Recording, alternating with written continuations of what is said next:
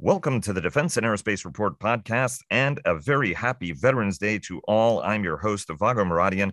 Joining us today is my good friend, Dr. Frank Hoffman, a distinguished research fellow at the National Defense University. He is one of America's foremost strategists and defense thinkers, and he is the co author, along with then Lieutenant General Jim Mattis, of the concept of hybrid warfare.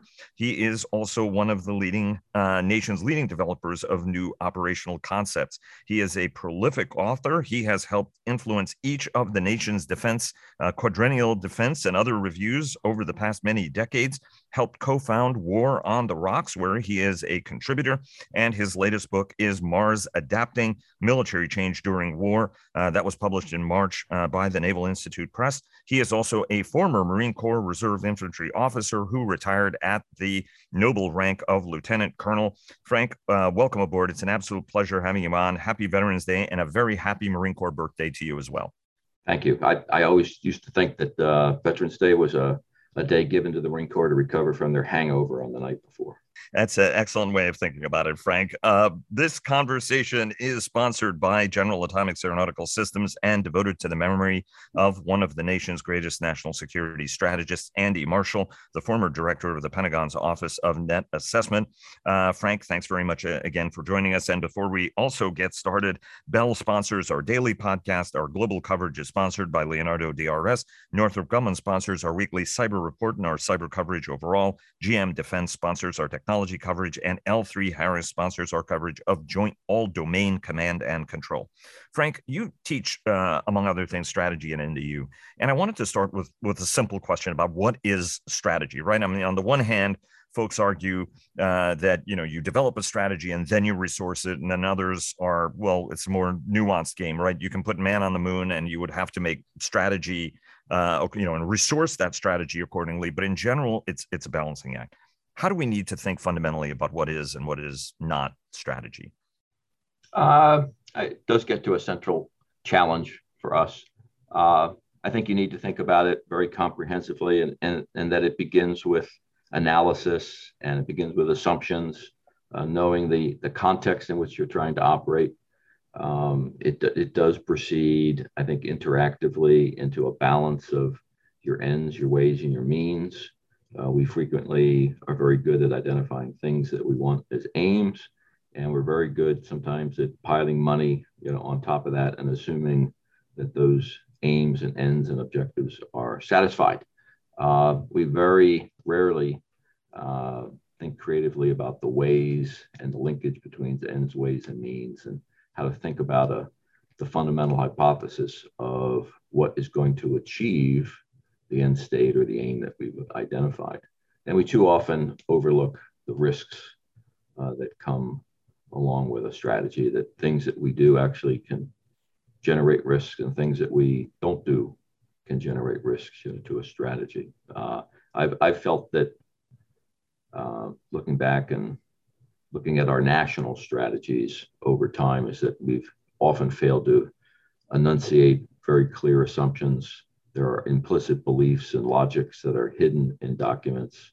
Uh, we fair, rarely uh, think about the opponent's perspective on some of these things, and we, we focus on an argument for resourcing. Uh, when I look particularly at the, the New Look strategy of the 1950s, you, you can see President Eisenhower's hand um, in it, and I see a, uh, an hypothesis about nuclear weapons in terms of cowing the Soviet Union and playing up to what he perceived to be a, a strength of the United States that we could rely upon massive retaliation and covert ops as a high and a low end way of achieving our objectives. And I, I always found that strategy to be flawed. It didn't it didn't build upon the strength of ours in terms of our economy, didn't build on the strength of our alliances. In fact, it kind of pushed us away. We were going to use nukes to save our allies, but it's not very appealing um, to folks that say in, in Japan or particularly most of Europe. So uh, all it did was encourage an adversary who had nuclear capabilities to invest in those capabilities, and they did. And I think a more dangerous world, both in the conventional sense and in the nuclear sense, evolved from that. So that interaction, understanding the opponent, understanding ourselves. I understand why Mr. Eisenhower liked the economic competition, understood the, the long range costs of, of a Cold War. Um, and so he was seeking something that was you know more efficient. I just just don't think that that was the solution.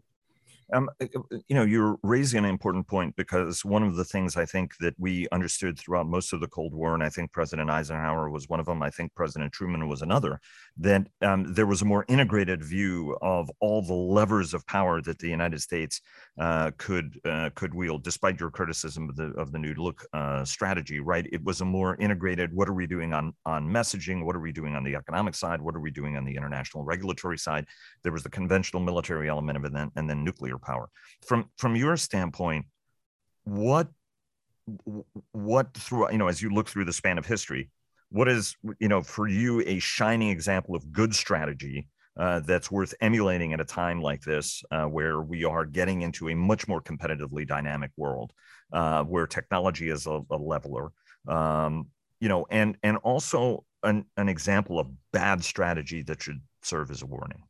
The most interesting period. I don't know if it's great strategy or good strategy, but I, I was always intrigued with the Reagan administration's approach. Uh, Mr. Reagan seemed to understand the ideological element, seemed to understand the information element as he stood there in Berlin and talked to the Soviet Union to tear down this wall. He understood the uh, economic status of ourselves and our opponents. Uh, I'm not sure that the that we invested properly in that particular period of time. But the defense buildup uh, was a significant contribution, I think, to pushing the Soviet Union over. He was willing to confront them in covert ops in, in various places of the world and block their advances against allies or friends. He was willing to contest their uh, presence in places in Central America or in Africa. Um, but particularly on the political, ideological, and informational front, you know, he was a, a more than a great communicator. I think he was a great strategist, and the team around him, I think, helped that. Uh, and and all of that was towards an end of, of, of a negotiation to the ending. It wasn't you know a, a defeat or a victory. He didn't. I don't think he uh, even in his best days anticipated. He talked about winning. Uh, he talked about a theory of, of victory per se, but I think he was closer to articulating a negotiated success in which the Soviet Union would recede and the world that we wanted in terms of uh, a, a, liberal democratic system as the prevailing order, I, I, think was what he was articulating. So I'm I'm I'm an, a fan of the Reagan era strategy team. And and what about a shining example of bad strategy that's worth studying as a cautionary tale? Well, again, I was going back to my Eisenhower period. I, I think that was a, a, a perhaps a dangerous period. Um, and, and I think we induced the opponent to do all the wrong things and right. to our disadvantage, both at the strategic systems level, making a very dangerous world with you know tens of thousands of nuclear warheads and poorly controlled, at least in, probably in the Soviet Union's case, much better controlled than ours. But uh, you know, eventually, I think we moved towards uh, arms control and better better solutions. But uh, it's the new look. It's an overemphasis on uh, science and technology uh, as, as the sole solution. It um, minimized potential investments in uh, ground and naval forces that uh, might have been more adaptive over more contingencies. Again, one of the interesting aspects of strategy, since we're going to get much wrong, um, how adaptive and resilient the force is to the unexpected, to to to the you know the the black swan, the gray rhino, uh, the, the things that were not anticipated. And, and this is what happens. This is why you know, Mr. Gates, when he was SecDef, um, I think was focusing on the near term often very uh, a little bit too much and wasn't prepared for the more adaptive uh, contingencies and crises. I think he was wrong when he said that you know we'd never go back to Asia in a in a major war. Um, we've done it in the past. We have interest there. We could do it in the future. And it's closing our minds off to some of those things is the and over investing in a in a fragile, single purpose kind of military is a very dangerous thing to do. And that would be a, an example of a very bad strategy if we were to uh, presume that we only have to invest in high intensity warfare and that's all we have to do, or all we have to do is you know play in the gray zone. And if we negate the gray zone, then uh, nothing will occur. That that kind of thinking is very dangerous. Um, I, I want to uh, build uh, on that. Thanks very much, by the way, for uh, segueing us uh, to uh, to the next uh, question.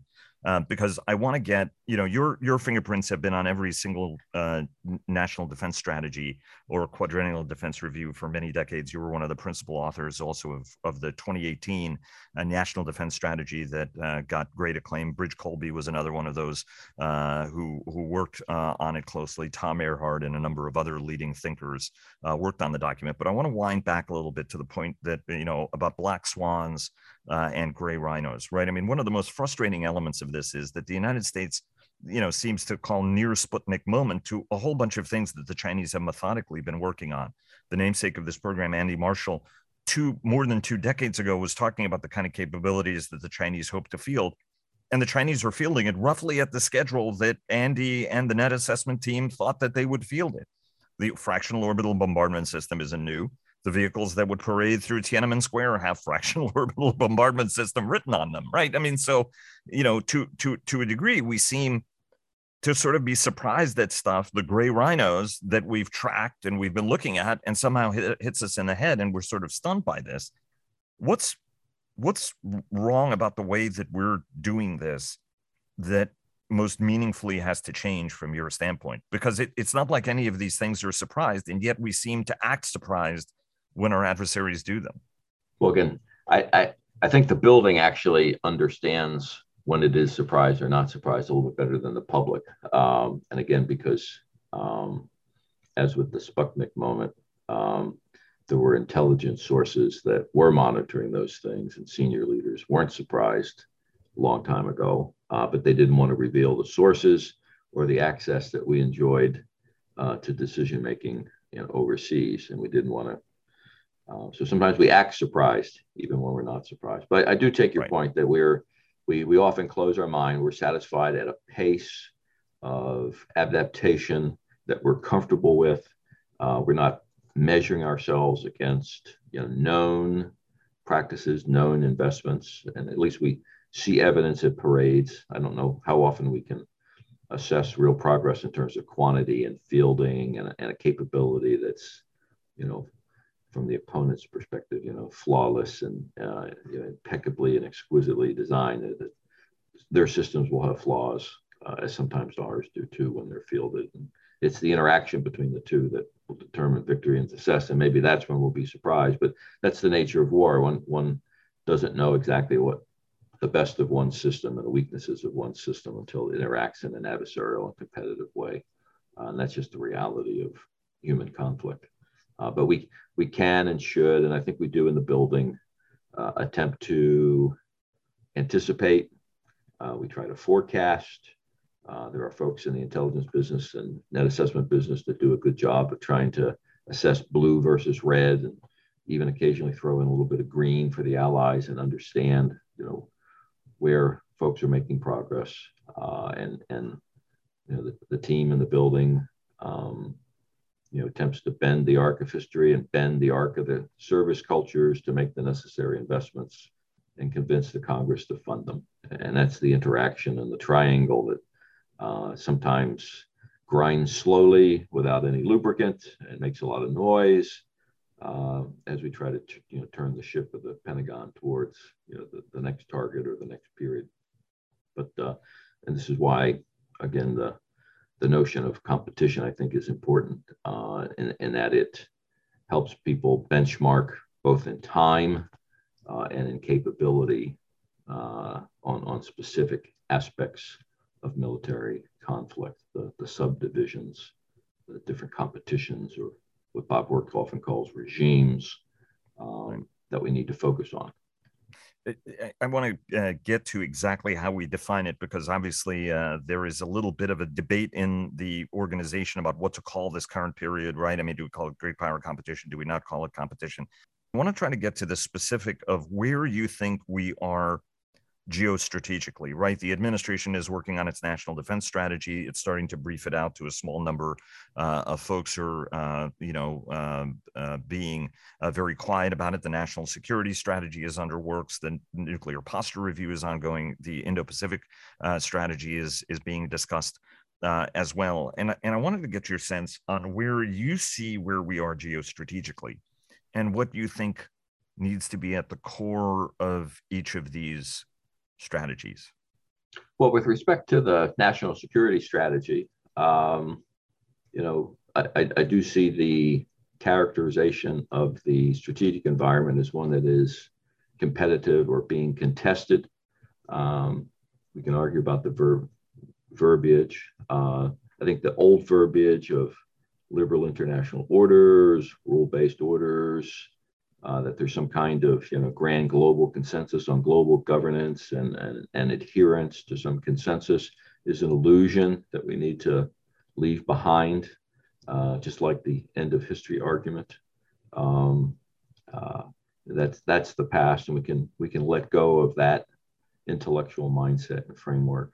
Uh, we can then argue about how to think about it uh, today. I, I do believe it's it's more competitive, and that the distinctions we used to make between home and away, between domestic policy and foreign policy, uh, are, are, more fused, need to be better integrated. That's why I'm very pleased with how the Obama teams organized this National Security Council, and then having uh, national security veterans like uh, Susan Rice in the domestic policy seat that are familiar with the operations of the NSC so that we can integrate uh, the, our, I think our four major problems in terms of our our economic security, our human security, how we invest in our people, uh, the environmental security, and then the, the traditional uh, notion of security, which, which I would wrap together in both homeland and, and military into a, a, a, broader sense of just security. But I see a Venn diagram in my mind of four national interests and four uh, components in the environment, which deals with our energy, uh, and environmental security and the human security, our people, uh, protecting the American people and advancing their interests and then our economic security, which includes investments, includes STEM, includes uh, research and development, and then the, the the security, the military security. I think too often we've thought of national security purely in terms of the overseas threat, and we've just not conceived of it more holistically uh, and more integrated that uh, that these components, to include the American people and their prosperity and their sense of security and sense of well-being, is, is part of the national security strategy. Uh, I think we need to think about it a little more holistically, and I'm convinced that uh, the current administration does, and also understands the, the interaction of our energy policy and our environmental security. So I expect to see the NSS you know, deal with that and also deal with the, the larger strategic competition and set forth a path for the departments and the agencies to advance our interests in, in this more competitive era. And, and so you reject the uh, approach. I mean, not to bring uh, Bridge into this, right? But Bridge very much has been like, we have to focus on China and the other things are unimportant, right? That was why it was so important, uh, for example, for him to get out of Iraq and Afghanistan. We've got to focus on this challenge. And there are folks who look at this as either or, right? For example, when John Kirby, uh, I think it was yesterday, said, "Look, climate and China are both problems, right? For for some, that's a bit of a dog whistle, and it's like, oh, they don't care about China. But what you're saying is, you actually have to be able to walk and chew gum across all of these fronts. Right, we do, and and and the foundation of our power over time to deal with challenges to our interests, um, like the environment or, or, or China, uh, is dependent upon us generating over time, um, you know, our the national foundations of our power, which includes our economic security, includes the, the well-being of the American people and their um, their health, their prosperity, their education, their our preparation, investment, our infrastructure. All these things contribute to the longer term competition. Uh, I have a great deal of respect for Mr. Colby, who did an incredible uh, political and strategic task in, in guiding the NDS task force, uh, both internationally and in Washington and in the buildings. Uh, quite impressive uh, to, to watch him uh, to operate at those at those different levels. But it is not all about China. But China is the principal threat uh, to uh, our interests and to the world we want to live into. And and this is where I, I do have problems with the phrase "great power competition" because it what it connotes to folks uh, is that it's only about the great powers and that it kind of ends up in this, you know, Sino-US dyad and that everybody else is irrelevant. If you're a South Korean, or if you're a German or French or a NATO ally, that you're just not, not part of the, the major lens or framework that uh, the United States is operating under. And, and I think that works to our disadvantage severely. And it basically negates and, or negates and cedes uh, one of our stronger advantages uh, that we have over the Chinese is that, you know, we, we have allies and friends and we are comfortable with working with allies and friends, uh, even if we occasionally stumble, um, like in the AUKUS deal. But uh, you know, this this is how to think about it in the broadest terms, and and what is you know was central to the thinking that that Mr. Colby led when he was the, the deputy assistant secretary was a, a more holistic understanding of uh, both national strategy and the defense strategy and that we play a supporting role, an enabling role in different aspects of great power competition, or my preferred phrase, strategic competition, and that there are these different dimensions. You know, there is a political dimension, uh, which includes allies, to which the Pentagon, you know, is a part of that political dimension there's an information dimension to great power competition or strategic competition and how we project our, our values and our interests and you know, what we stand for and how we represent ourselves and the military through exchanges and visits and port calls and conferences and track you know one two and three exchanges you know does play in the information space to some sense. Uh, we're also somewhat involved in the economic aspect in terms of uh, maintaining access to regions and to markets and to resources uh, or to enforcing sanctions.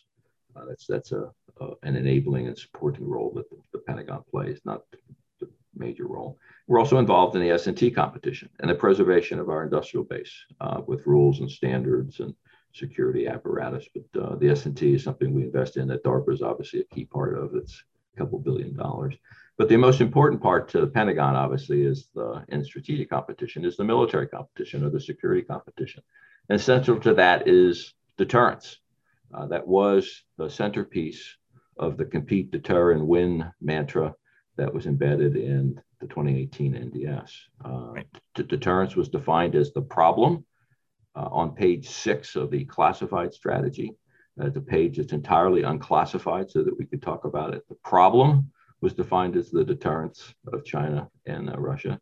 And the solution was defined in terms of enhancing our deterrence with a more uh, rapidly innovating, joint, agile, and lethal joint force, working in a greater deal with a expanded alliance and partner network.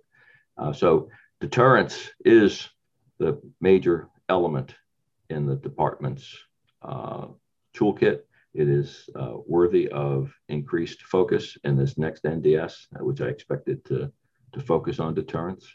Uh, but it, it, won't hopefully just be deterrence in a conventional high end sense. Hopefully, it'll be more full spectrum as we tried to articulate it, but apparently didn't uh, resonate. Everybody wanted to move to the right in high intensity warfare, particularly when Mr. Esper uh, took over. But uh, there was a perspective in the Pentagon in 2017 that we had spent 15 years focused on other things, that we needed to get back to that higher end deterrence.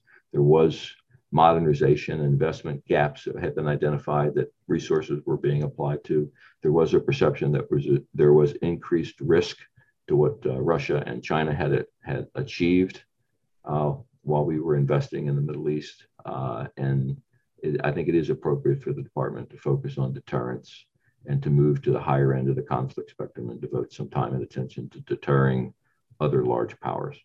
Very, very briefly, do, do you think that a Talmudic debate on language becomes um, counterproductive, right? That if you try to be too nuanced, you're not communicating as clearly to your allies and partners, but as well to your own force? I mean, is there a clarity when a Frank Kendall comes out and says, it's about China, China, China. We need to be focused on it. Here's why speed is important. Let's get moving, right? There's nobody in that hall at the Air Force Association had any doubt uh, about what their leadership was calling on them to do, right? The combination of, of what uh, Secretary Kendall and uh, uh CQ Brown, uh, the Air Force chief, were saying. I mean, are we at risk of getting nuanced for our own good, which was one of the big criticisms of the Obama administration, and that some people harbor now? Uh, when they hear about the guidance, for example, that the deputy secretary is putting out. that it's getting too nuanced for your own good? Well, the, the verbiage, the lexicon, your, your mindset, your lens are very important. Um, I, I, the, the problem is, of course, you're, you're communicating to multiple audiences. You're trying to communicate to the American people, which is where Mr. Mattis seemed to focus, uh, also through their elected representatives on the Hill and trying to get resources. And Mr. Mattis turned out to be very successful at that, getting an $80 billion increase in the 17 budget and $85 billion in the 18 budget. Uh, was not an easy lift, uh, but the consensus have been growing, you know, on both sides of Congress to, to support something like that. Um, so, but you're talking to the Congress, you're, you're trying to lay out a, a vision. Uh, you're talking to our allies, and I'm not sure that we did that very well. And you're also talking down and into the bowels of the bureaucracy about shifts and about making choices and trade-offs. And uh, I think the document that uh, Mr. Colby and I and, and a team, 20 brilliant people, uh, put together something that talked better to the building than it did maybe to the external audience. Um, but I do think that talking about China, using it as a benchmark, understanding uh, where there are uh, gaps and where we're, you know, maybe just slower or behind in certain areas, whether it's AI, whether it's hypersonic missiles, uh, whether it's uh, nuclear capabilities, you know, that having that kind of benchmark, having that mindset of where are they, where are we, is there a balance, are we ahead or are we behind, is very good lens uh, to think about. Um, and so I'm, again, a fan of strategic competition. I like the mindset uh, that it brings about. Uh, it should help us focus on looking at ourselves, our uh, human capital system. Are we developing the right people? Do we have access to the best and the brightest? Uh, our institutional systems up to snuff? Is the acquisition system, the innovation ecosystem performing uh, with the velocity and the affordability that, that we try to impose or, or generate an argument for in 2017, 2018? I, I, I don't think we're achieving that. Are we modernizing sufficiently? Uh, are we focusing on competitions that we can't afford to lose? Uh, are we preparing for you know, the most likely and the most consequential conquest uh, in the Asia Pacific region versus, say, over Africa or South Asia or even the Arctic? Uh, I think that's what competition gives me as a, as a mindset and a tool. Uh, thinking competitively, thinking selectively, thinking about the regimes and the competitions that um, in, a, in a iterative, interactive set vis-a-vis a, a, a, you know a pacing threat. We need to think about competition perhaps in in three layers, and I think the most important one is just a, an understanding of the international environment. You know, we're in a contested period in which other states are challenging the rules of the road and the order and their placement in the order. They, they basically have declared uh, that that our conception of what the, is best in our interests is, is not the world that they want to live in, and we need to accept that. The most important aspect of competition is think about it at the institutional level. And again, our, our manpower system, our acquisition system, our basing posture, and alliance architecture at the institutional level is the focus of the NDS and should be the focus of thinking about competition. The part that I'm least bit interested in is, is people uh, ascribing uh, everything that they want to do and calling it competition. So competition in, in Peru or competition in Africa or competition in the Arctic. Uh, the, the building needs to discipline by the assignment of mission priorities and resource allocation, uh, the things that it wants to do to be competitive. That's the most important part. And then what activities one does to execute that competition uh, can be you know, defined by the by the secretary and the DepSecDef, I think, in a disciplined manner. But is it problematic where the White House is using language and the Pentagon starts to use different language on its own? I mean, is, aren't they sort of in charge of this ultimately, right? I mean, if they're using strategic competition language, doesn't that make it really easy for the department to just sort of follow along and using the same language? I mean, for yeah. God's sakes, the president talks about, you know, um, the American, the U.S. and allied obligation to Taiwan, right? Right. To and, fight and, for Taiwan. And the president defines that in terms of, I think, in terms of competition. He talks about this even even going to extreme competition, which is uh, getting a little edge into the, the conflict. Uh, Jake Sullivan's spoken very clearly about uh, strategic competition. Mr. Blinken has talked about strategic competition.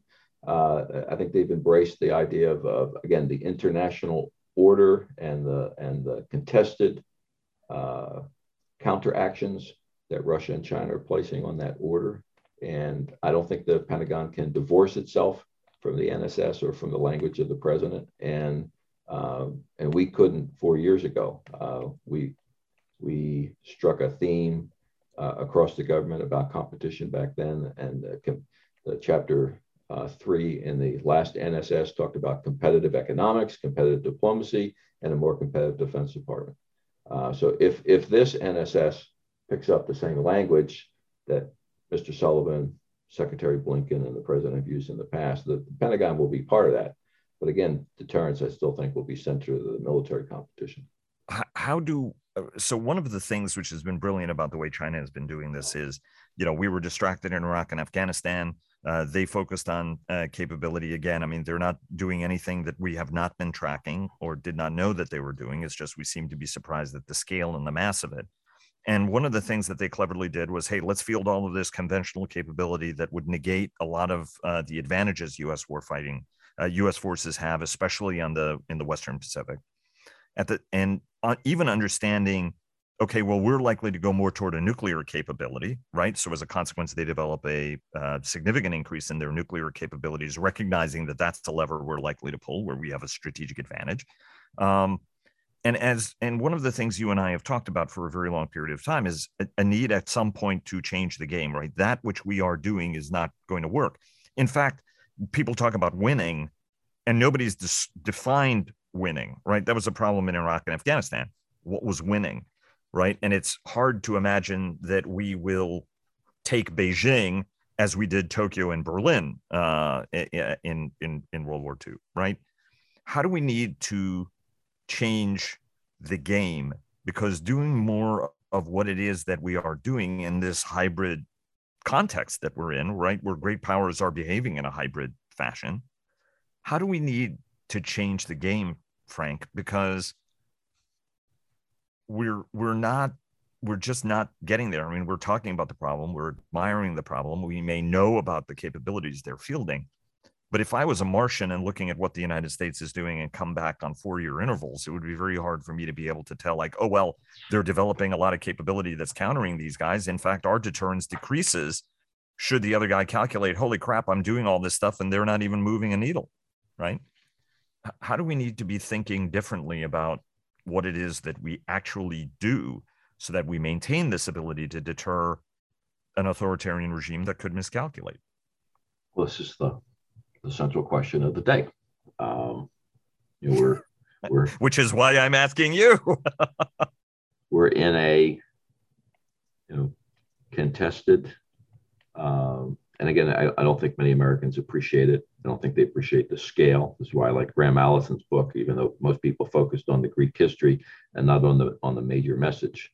Um, you know, the, the scale of the Chinese uh, population, the scale of its economic growth, uh, the nature of its regime, uh, the nature of its interests, and its strategy uh, presents conditions that, over the long term, you know, are inimical, uh, as the NSS so eloquently put it, uh, to our interests. You know, that's not the world we want to live in, in which the Chinese surveillance system, autocratic states, their interpretation about how economies operate, uh, and their degree of influence and um, corruption of uh, politics and economic order is, is, the prevailing system. I think they made it very clear in Anchorage uh, about their ambitions, and I think they're proceeding at pace.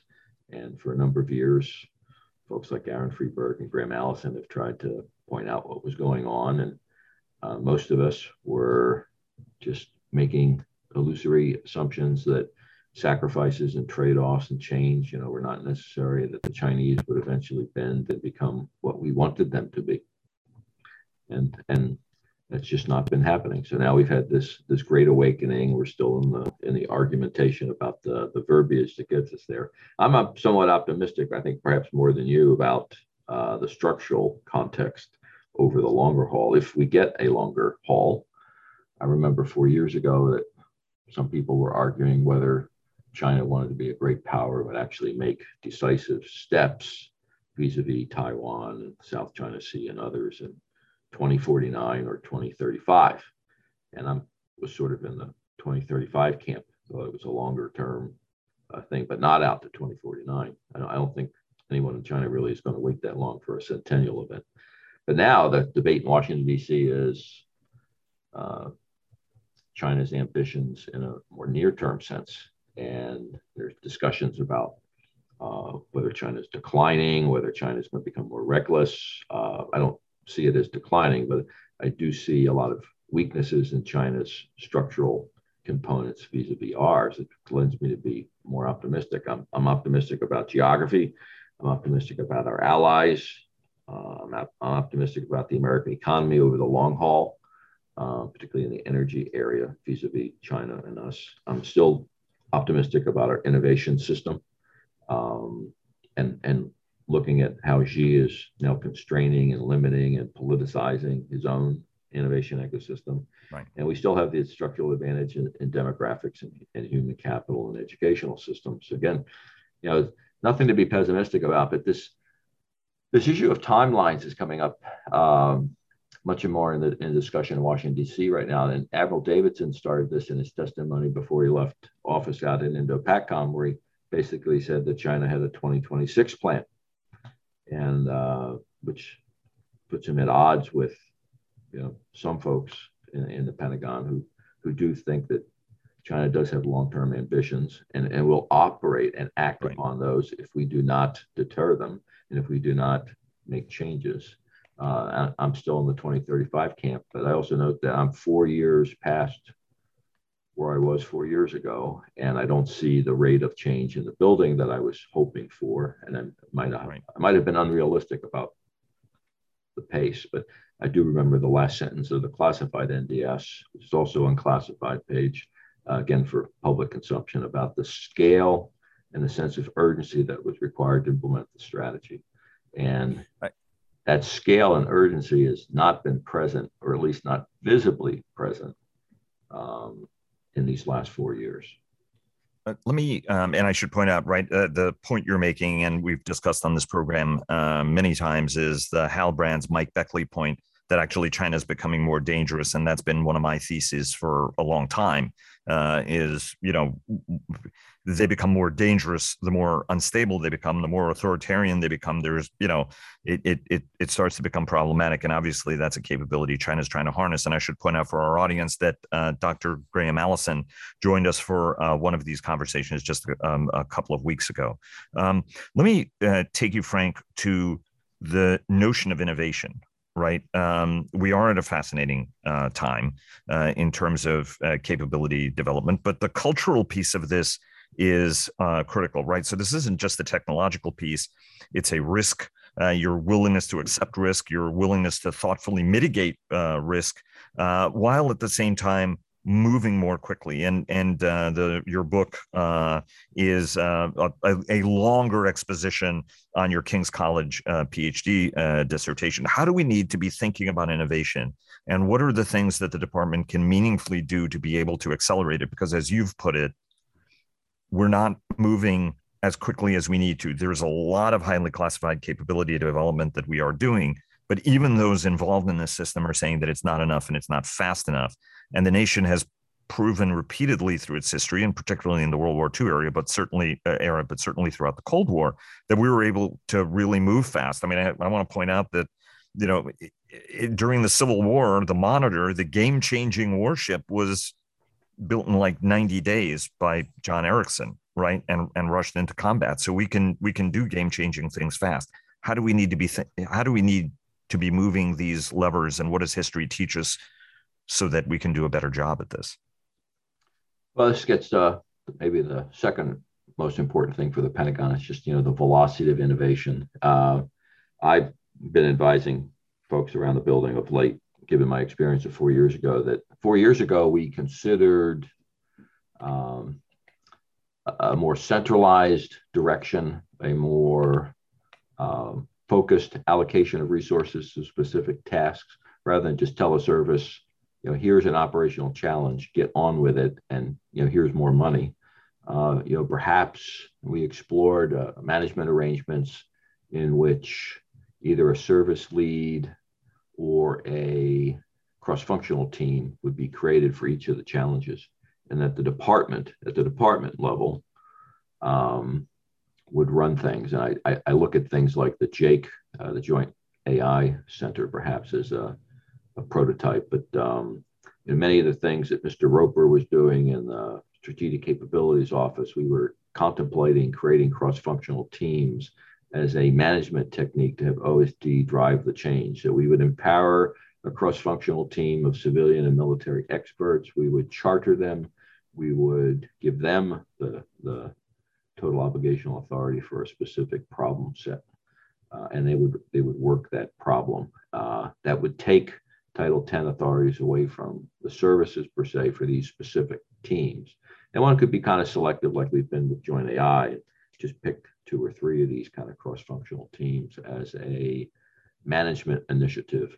Uh, Mr. Gates in his books, uh, who has a great deal of executive, you know, cabinet level time, uh, felt that the only progress he had ever made in large-scale change in, in his time with CIA and with the Defense Department was was via these cross-functional teams. So, if you would identify the top couple challenges operationally that need work uh, as we did in the last NDS. Uh, if you would create teams and empower them, um, reward them and incentivize these individuals to solve those problems, and then you know provide the resources for the different agencies to include the services that would then implement uh, those team recommendations. You, you might get past some of the bureaucracy, get past some of the cultural inhibitions and some of the authority issues in, in some way, but that's a different way of thinking about it. But I, have encouraged the Pentagon to be more impatient and more directive. Um, I've you know, picked up the Admiral Davidson's concerns. I've watched, uh, you know, I, have seen the Branson Beckley argument, which is surprising me where, where Beckley was a number of years ago in his book Unrivaled. He thought we had many structural advantages and that, that, that we faced no threats. But I think his perspective has changed now. And I, I find that fascinating.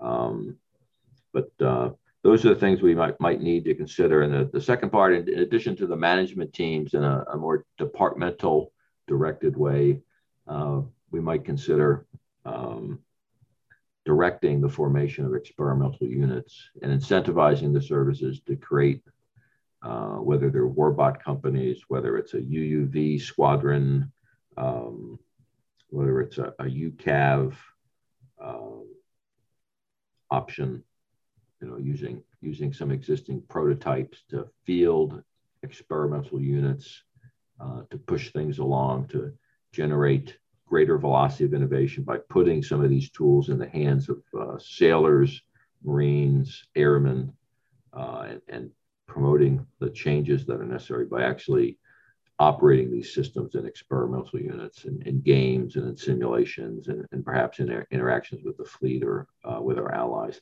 That would be another technique perhaps to, to move things along.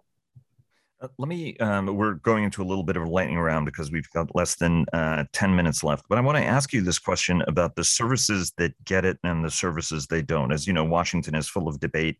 Um, there is a sense that uh, CQ Brown uh, and and the Air Force and uh, General Berger, the Commandant of the Marine Corps. Happy birthday, sir! Uh, you know, are guys who get it. They're willing to take risk now to do risk for the future and better prepare for the future.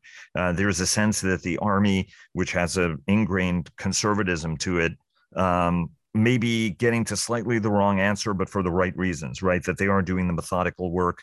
They are the force that's going to have to fight everywhere ultimately. And so we're going to need, it's going to need Arctic capability, jungle capability, Pacific Island capability, mid East, full the gap capability, right? I mean, so that colors how you think about a situation where there is an increasing concern that the Navy actually doesn't get it at all. Uh, and and that one of the most important services, certainly for uh, a Pacific scenario, may be actually badly aligned uh, culturally, equipment wise, uh, for for the ta- for the task at hand. How do you see this debate, Frank, from from where you sit? Um, who's getting it right? Who's getting it not right? And what's the smartest way to mitigate risk? Again, because the biggest challenge, right? It has there's a gravitational pull. It's about China, China, China. We have to focus about China, China, China. Whereas Russia still remains dangerous. Terrorism is still, you know what I mean? Global instability is another issue. How, how, how do you sense where we are and the relative approaches of the services and whether they're getting it right? Yeah, well, I think the Navy is the most advantaged by the focus on China and the nature of the Asia Pacific region. Uh, and you should have the easiest time in, in the sense of the problem.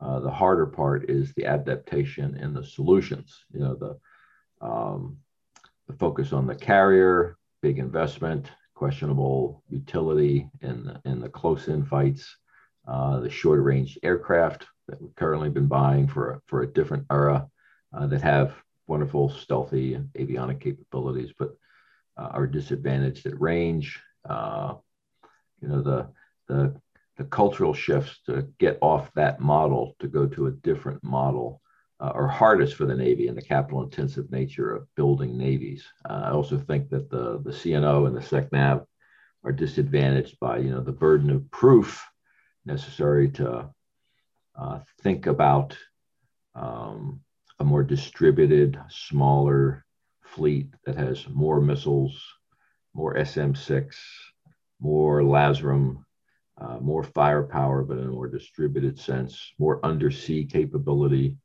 uh, greater connectivity to space. Uh, it, it's the biggest paradigm shift uh, that's necessary, and the the building of the proof, the, the, the, command and control of, say, undersea warfare in this environment, the man machine teaming for UUVs and submarines, the man machine teaming for UCAVs and loyal wingmen on, on uh, power projection from the sea and sea control. Um, you know, what, what does the Navy look like and, and can you operate that Navy reliably from a command and control perspective in a contested information and cyber and space environment. I think the burden of proof is very difficult for the CNO, and I think he's proceeding apace uh, at, at trying to deal with both the cultural and the technological change. But perhaps experimental units, uh, you know, would help and uh, a better explanation of what he's doing. But I do see the experiments. I do see visions. Um, you know, to move in the right direction from the Navy. I do support what the Commandant of the Marine Corps has been been doing. Uh, still quite a degree of resistance. There are still people who want to refight uh, Desert Storm or re- want to refight 1950. I see the shifts that the Commandant has made so far as being consistent with changes in warfare in terms of precision, range, distribution, uh, complexities in command and control and signature management and the electromagnetic spectrum uh, range and a variety of munitions contributing to the naval fight. Uh, I probably wouldn't have gone as far in some of the trade-offs as, as he did, but he, he did take the most risk, got rid of armor, got rid of a lot of tubed artillery, perhaps a little bit more than I would be comfortable with. Uh, but I would have a mix uh, as, as, he's going towards. And there's places where he's not had the evidence. He's not been able to satisfy his own burden of proofs of some things. So he's stopped doing some things and exploring options in how to reconfigure um, you know, the regiments for littoral operations. He's, they're still exploring those things because the evidence and the debate has not been resolved. So where there were, you know, clear indicators, he's moved forward aggressively. It should be given credit for that. And where the evidence and the burden of proof is still to be met, he's still exploring. And I think all the service chiefs are trying to deal with that, with uh, their internal and external cultures and and their you know their stakeholders and and make those changes. Uh, the army is perhaps maybe moving the slowest. It's it's the biggest. There's many pieces to that. Um, I, I, I do think that um, it's not the, the top priority for the future for me. Uh, so I'm not as concerned about, uh, say, the Arctic as you are, Vago. Uh, but uh, the, the, Army does have a wide mission range. They do have a lot of components. They do have a lot of modernization needs. Um, you know, that they've made some of the right investments in terms of rocketry, uh, maintaining the force. I'm, I'm, still waiting for more experiments. I know they just have an experiment going on this week on the on the integration piece, right? Uh, and, and making some progress on convergence, and that's important. Um, but it's also some some investments in what land warfare and, and holding terrain means in the 21st century. Uh, and I, am it's definitely a, a, priority in terms of supporting some of our allies in, in Korea and in Europe.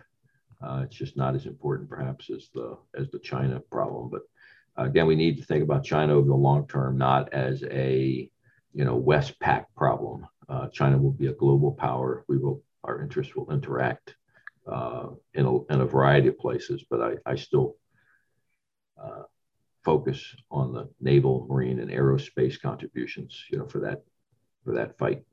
Um, let me uh, bring you uh, around, and and and this is my last question. You were you were among the architects of the counterinsurgency strategy um, that led to the Iraq uh, surge. Um, you know, David Petraeus was part of it. Jim Mattis was part of it. John Nagl was part of it. H.R. Uh, McMaster was part of it. You were part of it. There were others as well who contributed uh, to uh, the effort. But from your standpoint, what were the lessons of Iraq and Afghanistan? Um, that you think are applicable to where we are in the competition both you know in, in terms of just broad lessons learned. There are some things we did well and we did fast. We drew off of the industrial bases of our allies and partners for example to quickly address uh, urgent operational requirements. Uh, we were able to shift the you know move away from a failing strategy although we tend not to acknowledge that there was a lot of bribery involved in this also right? We have a tendency of thinking about the surge and not the amount of money we put in people's hands for example example, to not shoot at us, right? Um, what what from your standpoint, because there are folks who are looking at the last 20 years and saying that this has been a complete and utter bust. How do you see this?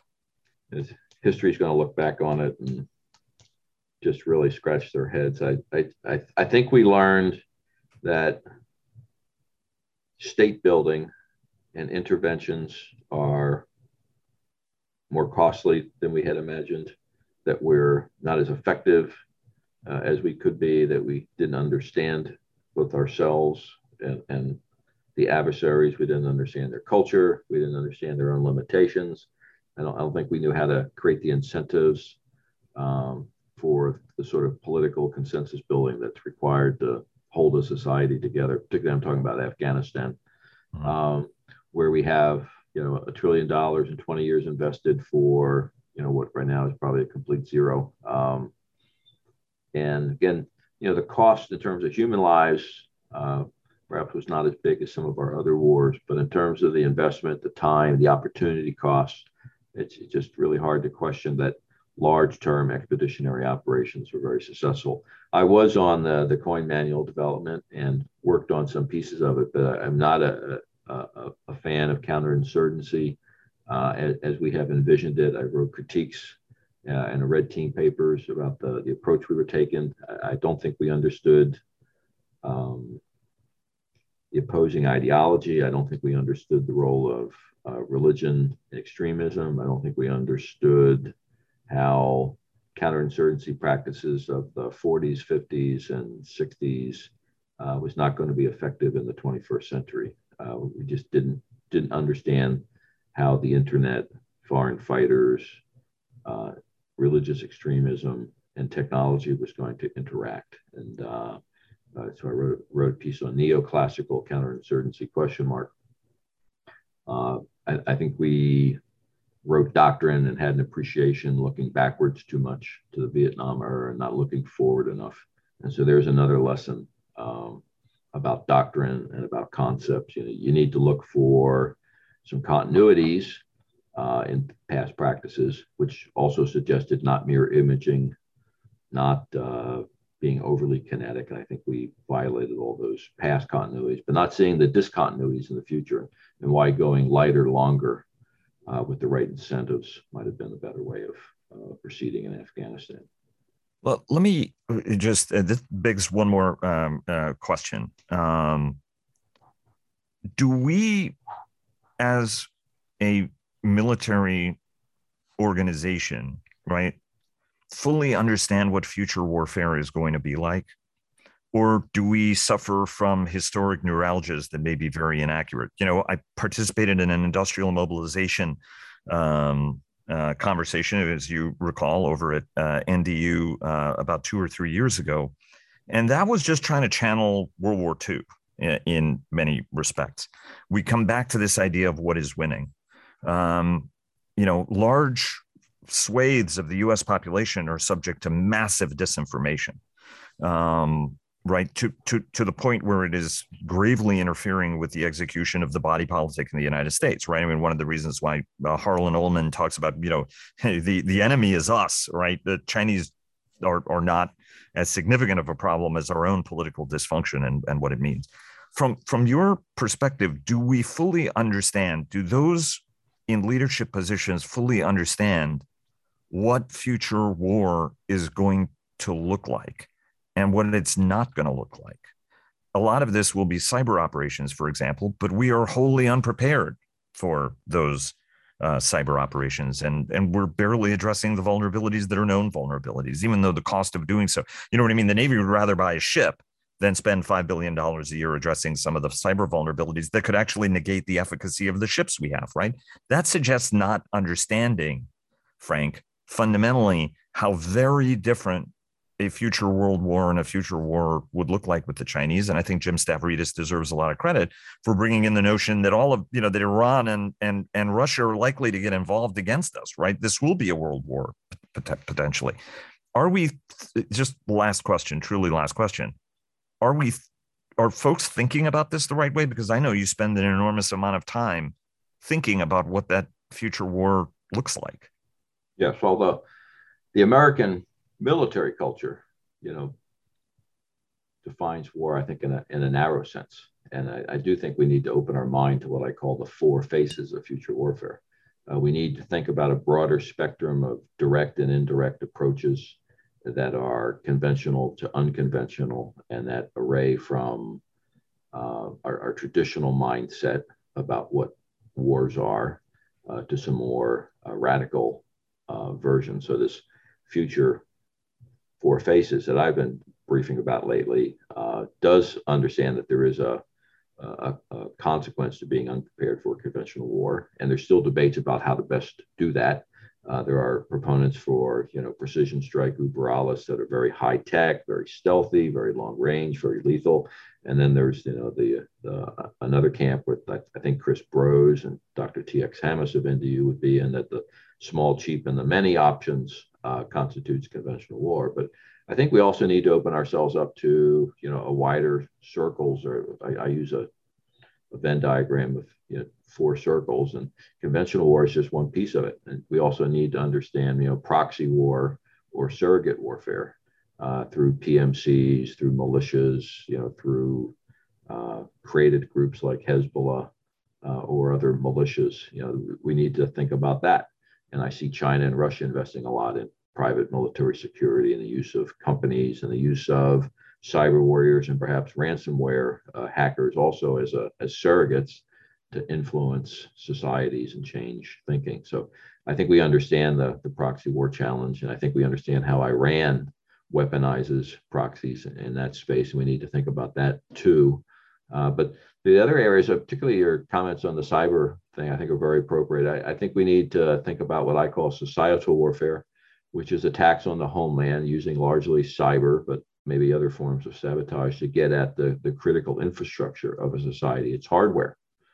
Uh, and that overlaps with something I call cognitive warfare, which is the information disinformation space in which cyber is used not to attack the hardware, but the software of society, people's minds and there's some overlap between those two between societal warfare and cognitive warfare is uh, you know the areas in which political parties elections unions you know telecommunication companies you know sort of the the crossover between hardware and software. And that's the space for subversion uh, and corruption and what's normally called you know political warfare and that overlap. So i think we need to conceive of war in those four dimensions conventional, proxy, societal, and cognitive.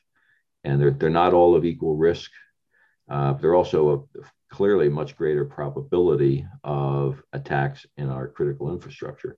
I don't think there's a single dimension. I think I've defined eight elements in societal warfare. I don't think there's a single dimension of uh, telecommunications, energy distribution, or financial activity that's not been hacked or attacked by a, an attributed state actor in the last uh, less than 10 years that's not been identified either a Chinese, Iranian, North Korean, or a Russian hacker. Um, some of those might be criminal, but they also might be just strategic reconnaissance and tests as well. And it, we do need to understand, I think, a, a broader conception of what war is uh, in the NSS. Uh, as uh, the Russians are fond of saying, the most important uh, strategic terrain uh, in the world is the six inches between your ears. Uh, and I think that that is something that they have ma- mastered. Uh, Frank, absolute uh, pleasure. Uh, this has been a long time coming. Uh, it's great having you on. Would love to have you on on a much more regular basis to be able to dive deeper into a whole range of strategic questions. We didn't even get to your great submarine piece that you wrote recently on War on the Rocks, and and certainly would love to have you come back for that conversation and much more thanks so very much and hope you have a very uh, happy Veterans Day and that you continue uh, to recover from celebrating our great Marine Corps' birthday. Thank you very much, Vago. Great to be with you and uh, to talk for you on, on my own behalf. Thank you.